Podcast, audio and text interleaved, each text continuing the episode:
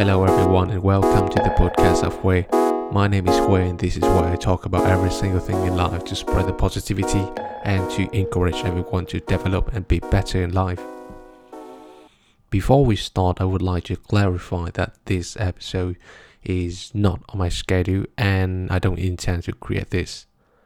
However, as things locally in my area and globally in any countries are not having such a positive view, I just hope a small talk like this can help to light up a tiny bit of the world in such chaotic time.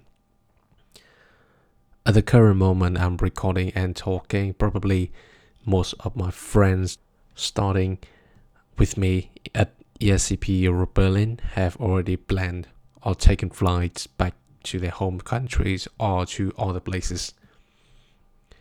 For the past few weeks, the world has been going through a wild ride of epidemic, which is now pandemic, testing the faith in humanity and the world's solidarity. Yet the test did not seem to stop. I've been avoiding social media for the past two weeks to focus on my work and stay away from the fake news as well as the grim negativity of people sharing unchecked news on the internet. Uh, I still remember um, a few days ago, there was a girl who traveled from uh, United Kingdom to Vietnam. Uh, she skipped the report of health conditions while she was in incubation stage, which she doesn't really know.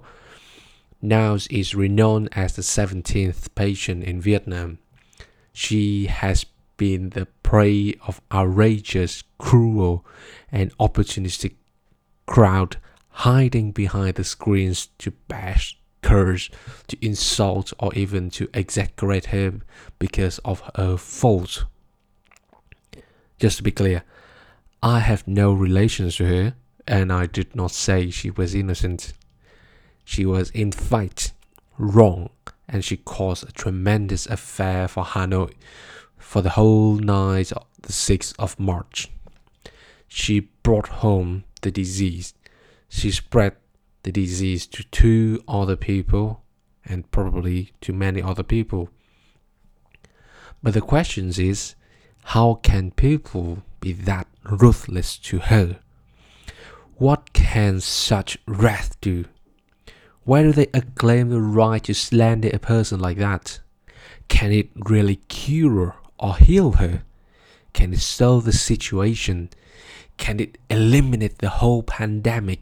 Just imagine what would happen if she was ultra resentful, ultra frustrated, and decided to kill herself. Who is going to take responsibility for her death? Anyone? Or imagine what would have happened if she were your own family member, your sister, your girlfriend, your friends, maybe your wife, I don't know. What would happen? What did you do? She was wrong, I agree. It was her fault, I agree. But is it going to change anything by keep bashing at her like this? Humanity at its peak its test at its maximum capacity and it will reveal the darkest and the dirtiest secrets of animals, not people. There is a short post from a popular Vietnamese journalist David Luan saying Corona is potentially experimenting humanity, experimenting to reveal the selfishness of any people, experimenting to reveal the ugly truth of how people really live with and behave toward each other, experimenting to understand the curiosity, the tales fabrication, the pointing fingers at other, and many other evils in such dark days. But Corona is also testing the goodwill, the initiative, responsibility, the common morale of humanity. Resilience, optimism, endurance, faith, solidarity, those are the vaccines against coronavirus or any disease in Vietnam specifically and worldwide generally. But in the end, I am not blaming people or even myself this issue. This is our own nature. but it is also our own nature to look forward to brighter days and to better worlds. We should refocus a little bit to look at the bright side of the world right now. Let's talk about China, as China is perceived as the origin of the virus. They are doing a great job in putting quarantine zones in control, with over 62,000 people have recovered, resulting in slowing down the growth of the virus and deep commitment to collective actions. Why are we not talking about this? Let's talk about European countries or United States as well.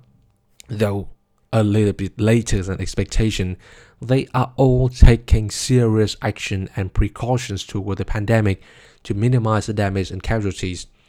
Some Western countries may be slow in actions, but they finally did the right thing.